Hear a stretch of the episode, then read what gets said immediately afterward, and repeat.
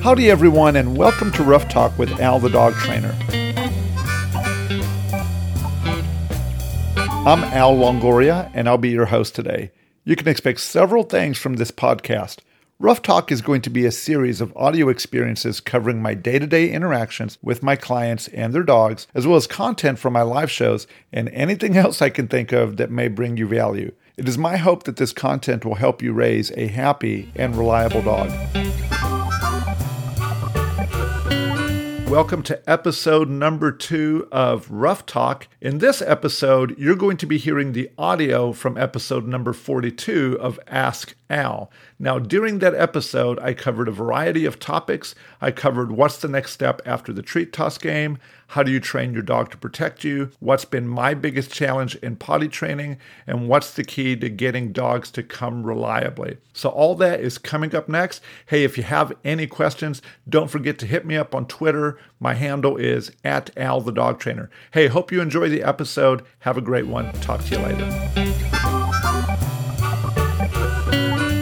My name is Al Longoria. I'm a dog trainer here in the Houston area. I've been training dogs uh, for 14 years. I've been doing it for prof- uh, professionally for very close to uh, very close for a decade now. Um, I've been I've done a lot of things in that time. I've helped uh, start puppies for sports, uh, for dog sports. I've helped uh, people just get basic obedience on their dogs. Uh, we've trained reliable recalls. We've trained people how to use clickers, how to use remote collars, uh, remote collars, just a whole bunch of different things. But this show is really a way for me to try to bring as much value as I possibly can to each and every one of you guys that's watching this by answering questions. If you're watching this in the future, one of the cool things that you're going to be able to do is you're going to be able to go down in the description below, and Mandy is actually going to watch or watch this again tomorrow, or maybe Gracie's doing that tomorrow. But sometime after the live filming of this, they're going to go down and they're going to put the time marker for each one of the topics that I'm going to be uh, be, be going over tonight. So that way, if you're if you're watching this and you want to see a particular thing, look down in the description. You'll see the, uh, you'll see the number there that you can scroll over, or if you're on a computer, you'll be able to click to that and you'll be able to go directly to be able to get the help instead of having to watch the hour long show. With that being said, hey, could, could you watch the hour? I'd really appreciate it. I guess we're going to get started with that. So, Mandy, uh, what is question number one? Okay, number one is what's the next step after the treat toss game? So, for those of you guys that don't know, the Treat Toss game is a game, and we've got several videos. I've got a video coming out here in the next couple of days. We've had videos the past few weeks, but the Treat Toss game is essentially what you hear what you hear it called. You throw a treat at the front door, and your dog goes running for that treat. When they put that singular treat in their mouth, you're you're going to time saying their name or your come command, and so then they turn around because the door is going to make them turn around and you shake your hand and make them run back through your legs. So it's a really fantastic game to set a foundation for your dog. And you can go back uh, on the channel, on Facebook, maybe even on some of uh, Instagram. You can see videos of that.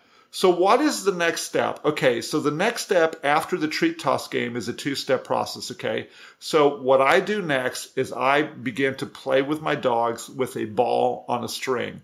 So, I take the ball on the string, the dog is playing well, they'll bite it, they'll tug with it. I'm not asking them to bring it back, but they're really just engaged with the ball. So, the first step that I'm going to take beyond the treat toss game is I'm going to teach the dog to run through my legs when the ball is behind my back, obvious to the dog behind my legs. And as they run through my legs, I'm just going to toss the, the ball maybe two or three feet out in front of me and then see my dog run after it and then lavish them with praise and petting. And then I'm going to begin to repeat that step over and over and over again. I'm never really going to be trying to ask them to come back with the ball per se, but what I do want them to do is I want them to go through my legs so that way that will make me throw the ball.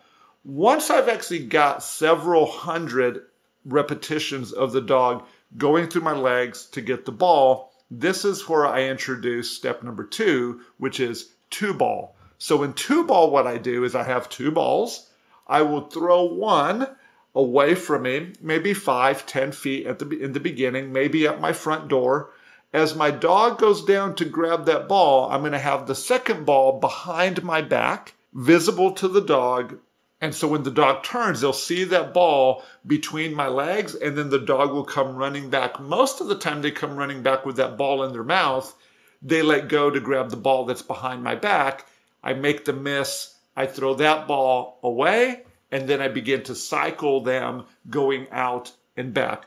It sounds pretty simple. It does take some patience, and it, you want to make sure that you've actually taught your dog to go through your legs to get the ball before you before you actually start trying to throw two at a time. But two ball is a great step to be able to help your dog after you've gone through several weeks of treat toss game. All right, so that's it for the next step after treat toss game. Okay, what's Okay. next? Uh, someone asked, why do you not let your four month old puppies play with other dogs? Yeah, this is a really good question. You know, people say like, well, hey, dogs really need to play with other dogs. And I wholeheartedly agree. If you think about it, you know, dogs, you know, a puppy, a puppy is probably playing with other puppies from week two after their birth all the way up till they're about eight weeks old. Or maybe they stay with the breeder or you know, stay with the breeder a little bit longer. So your dog is playing for six continuous weeks with other dogs. Now, yes, those other dogs are its litter mates. But then what I do is I get my dogs to play with the, my pack members from the time I get them at eight weeks until they turn 16 weeks. So then they get a whole nother eight weeks of being able to play with the other dogs in my pack. And they're also playing with me. If you think about it, 16 weeks of training of playing with other dogs, in my opinion, that's sufficient. That's plenty of playing for the dog to do. And the reason that now I don't let them play, because over the course of the next 20 months, I want to develop a play relationship with those dogs that they really understand that I am the best person or the best choice to play with. Regardless if your dog is going to play fetch or play tug or any of the other games that you can play with your dog, I really want the dog to understand that, hey, playing with me is the best thing. Because here's the real reason, okay? At some point, every dog is going to decide to not come to you when you've asked them to do so. And if that's the case, all right, I, I'm going to tell that dog no. And this is somewhere probably when they're, you know, you know, 12 months old, 12, uh, 14 months old. I'm going to tell them like, hey, you do have to come.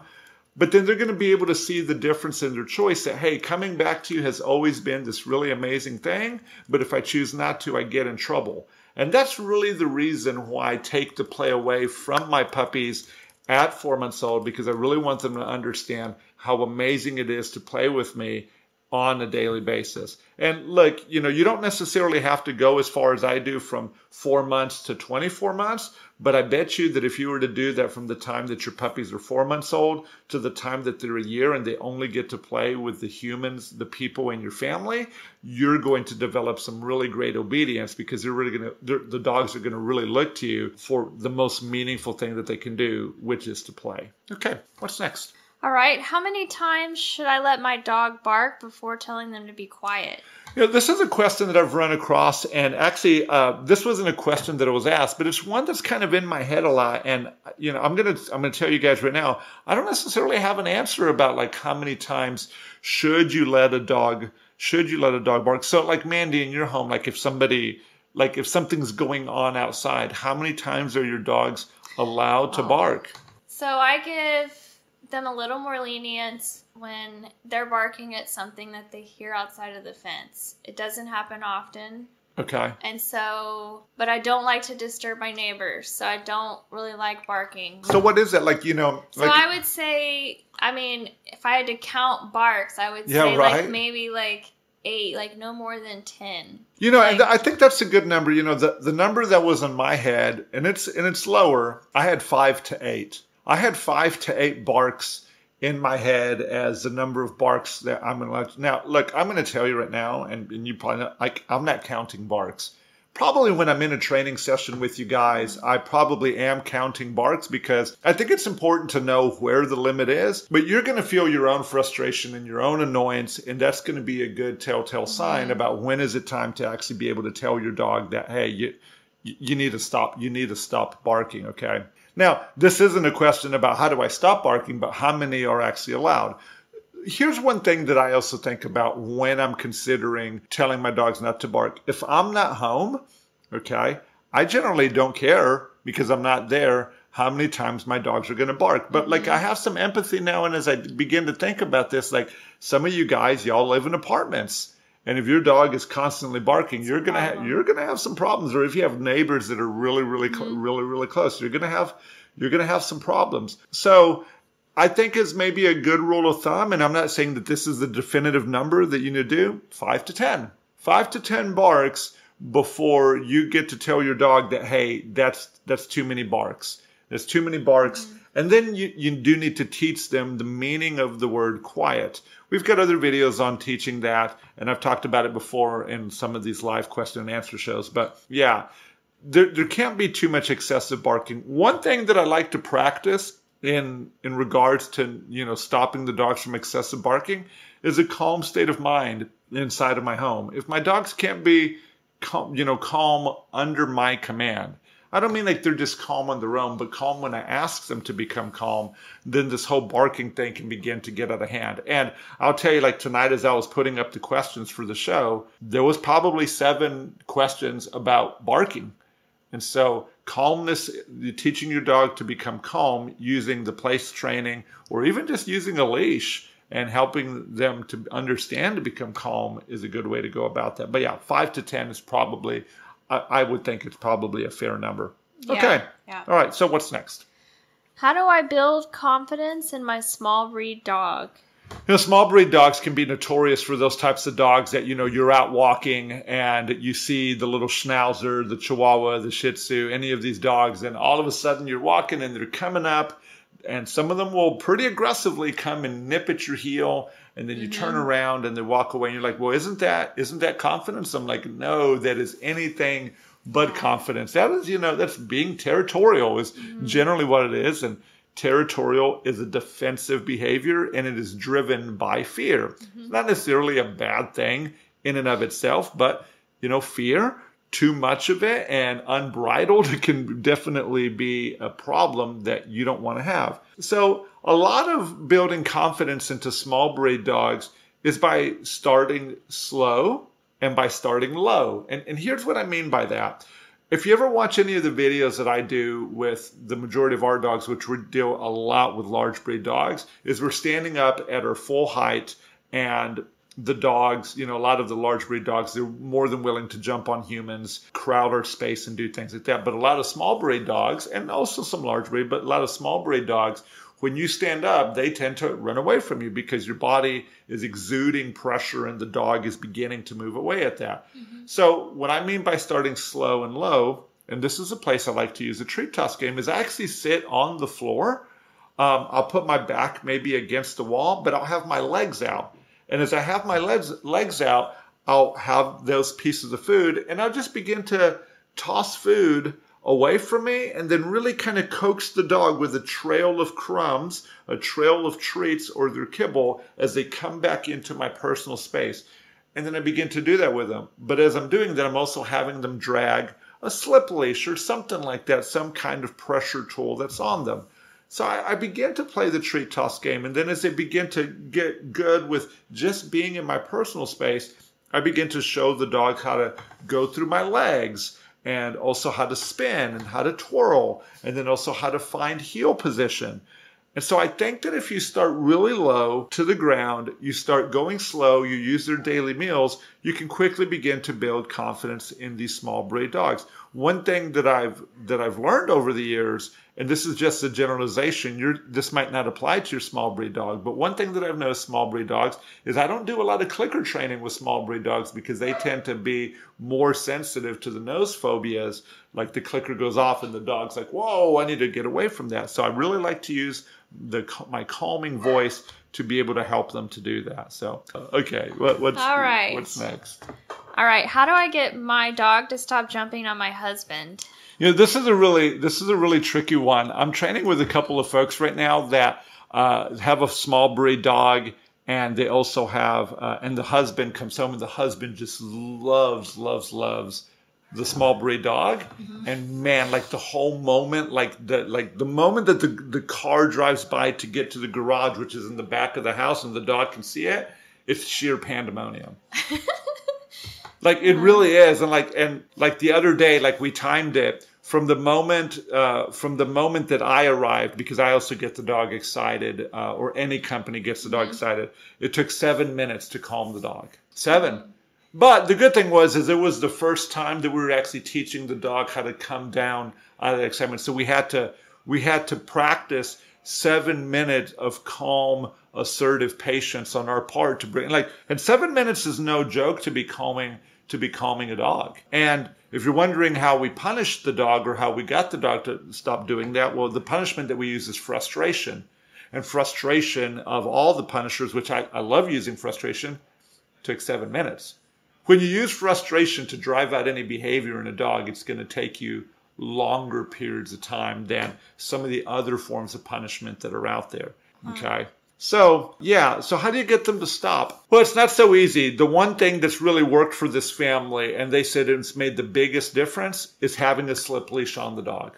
So having an unbridled, excited dog that knows no voice commands, doesn't have any any, kind of stay training, and is just allowed to play, and then it's like a, you know, it's like dancing with the stars. Whenever they walk in the door, the dog's just getting twirled around in the air mm-hmm. because everybody's mm-hmm. happy. You're going to build tons of excitement. Okay. Yes, this dog has all the other things that go with it too: the excitement peeing and the excited nipping Oh, but wow. they kind of like that, you know, I guess, right? So, so the, the, the both of those things are starting to go away. But having a leash on the dog is really good. One thing I saw this week that I think could bring you guys some value whenever you're, whenever you guys are like whenever somebody comes home, if it's your husband, if it's your wife, if it's your kids coming home, and your dog tends to get excited, I want you to take a good look down at your floor. A lot of y'all's homes will have a mixture of some wood, we'll have some tile, we'll have some carpet. You guys have rugs. You maybe you have place beds like we do.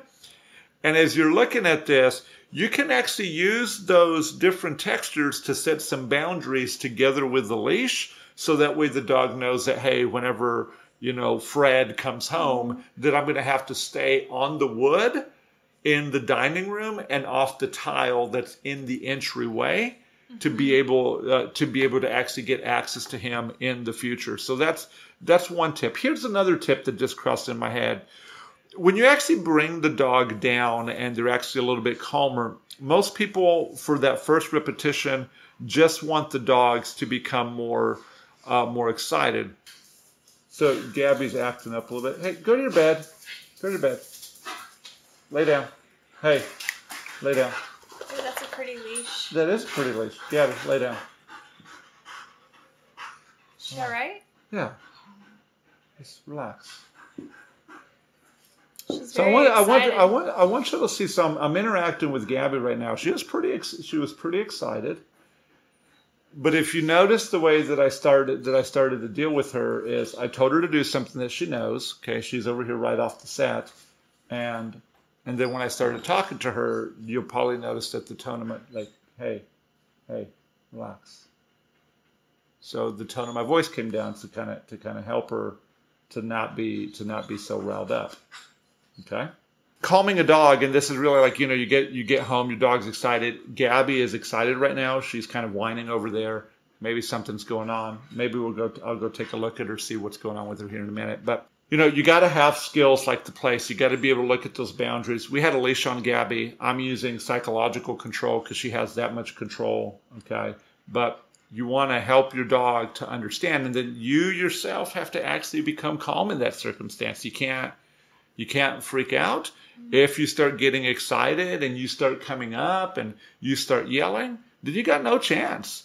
And look, I, I know that's not easy. Like you guys see me and it's like, oh man, you make it look so easy. And then you try to do it and it's kind of hard. So practicing calmness for yourself, taking deep breaths, taking larger body language, being real patient with yourself, um, and then start practicing things so that way you don't lose your mind with your dog.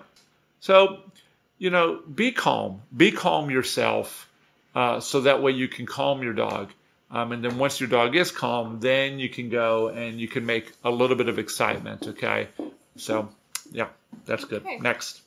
Next is uh, what are three reasons my dog keeps pulling on the leash? Okay. So, so the first thing that I can think of of why dogs keep pulling on a leash, and I'm not trying to be a smartass, is because we let them. So you put a leash and a collar on them, and then you begin to let them pull. Here's a tip for puppy owners, okay? If you just got your puppy, don't go put a collar on your puppy first thing. What I actually do when I get puppies is I put these little cheap, you know, like $5 harnesses on the dogs and I let them pull me everywhere, but I'm letting them pull me with chest pressure.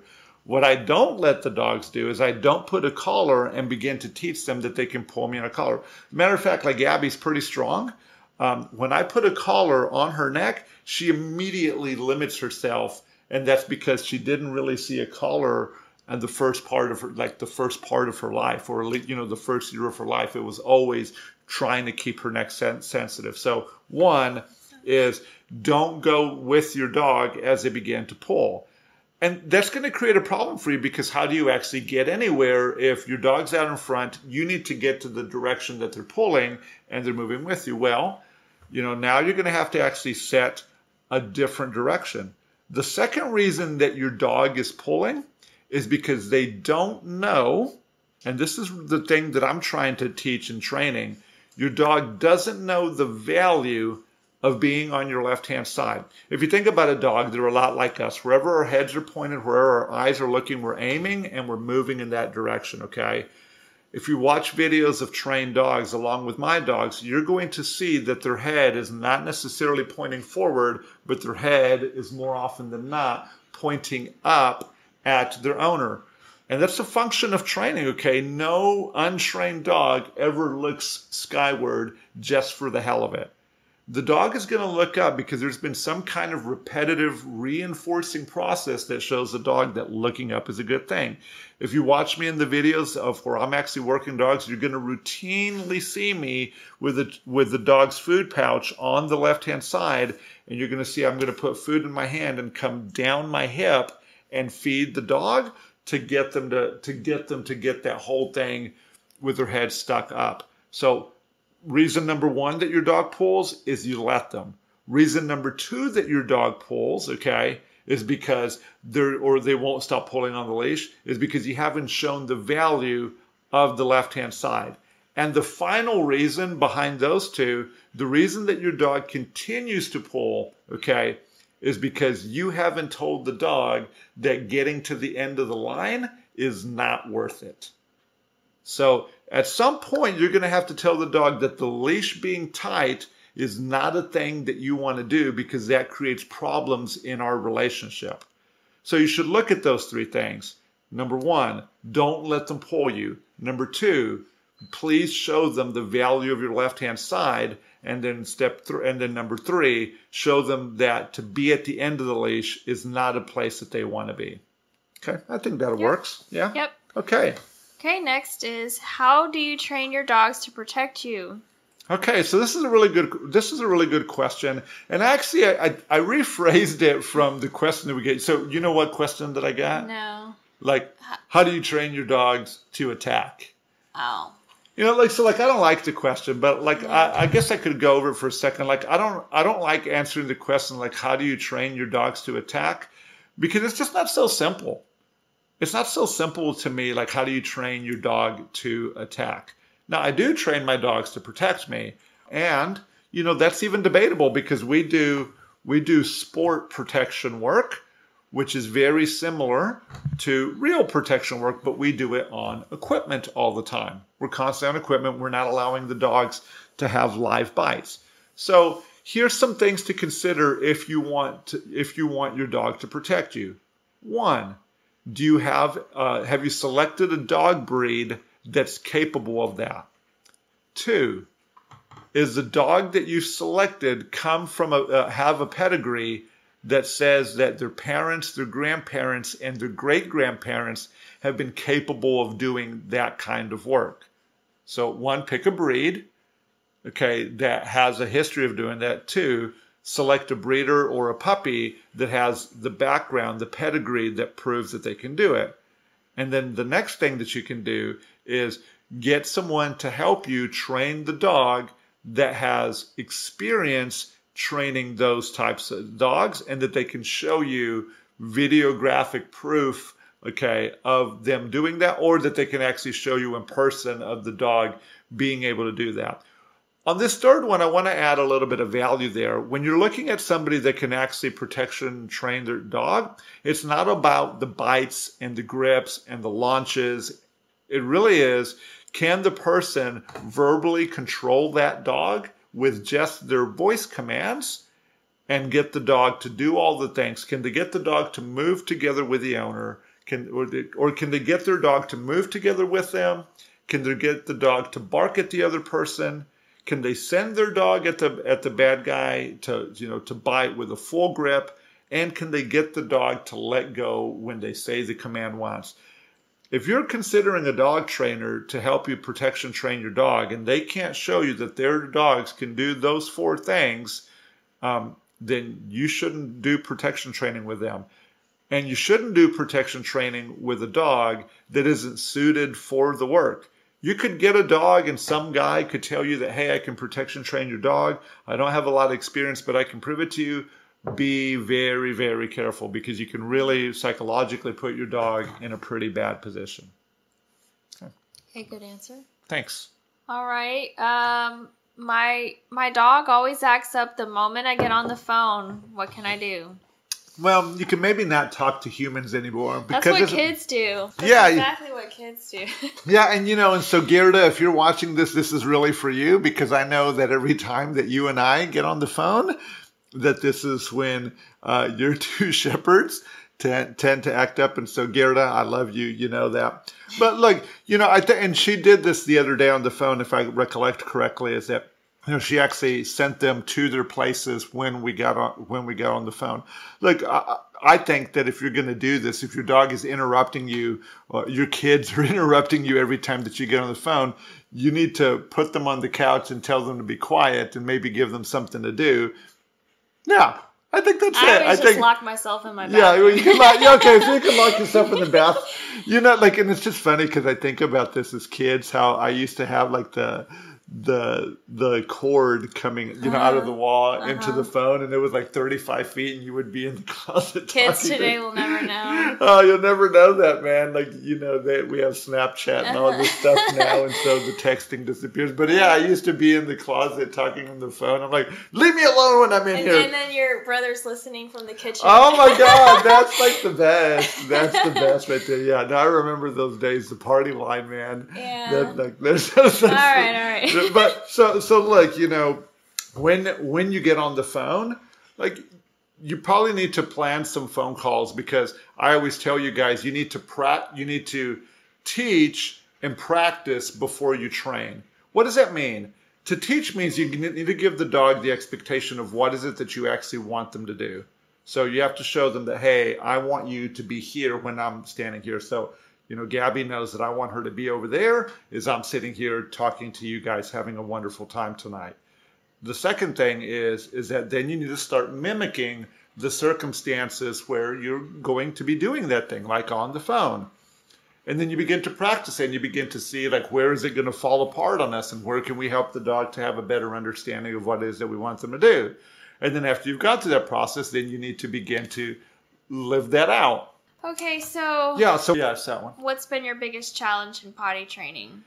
Yeah, so my biggest challenge in potty training has been like, when, how do I determine um, when it's time to actually give my dog freedom to be able to, you know, to let them out of crates and let them out of playpens and let them just tell me when is it time for them to go. So what I've been thinking about is the thing that I want to see is I want to see that the puppy when I take them to the back door, the door that gives them access to where I actually want them to use the restroom, that when they get to that back door, that they're actually pushing at the back door to go out, that I open it, and in the next 15, 25, 30 seconds, that they go to the area that they've been trained to go potty and that they actually use the restroom. When I see the dog, probably a week consistently, like going to the door, going out and using the restroom, then this probably is a really good indicator to me that, hey, I can begin to trust them to begin to tell me that they need to go to the restroom.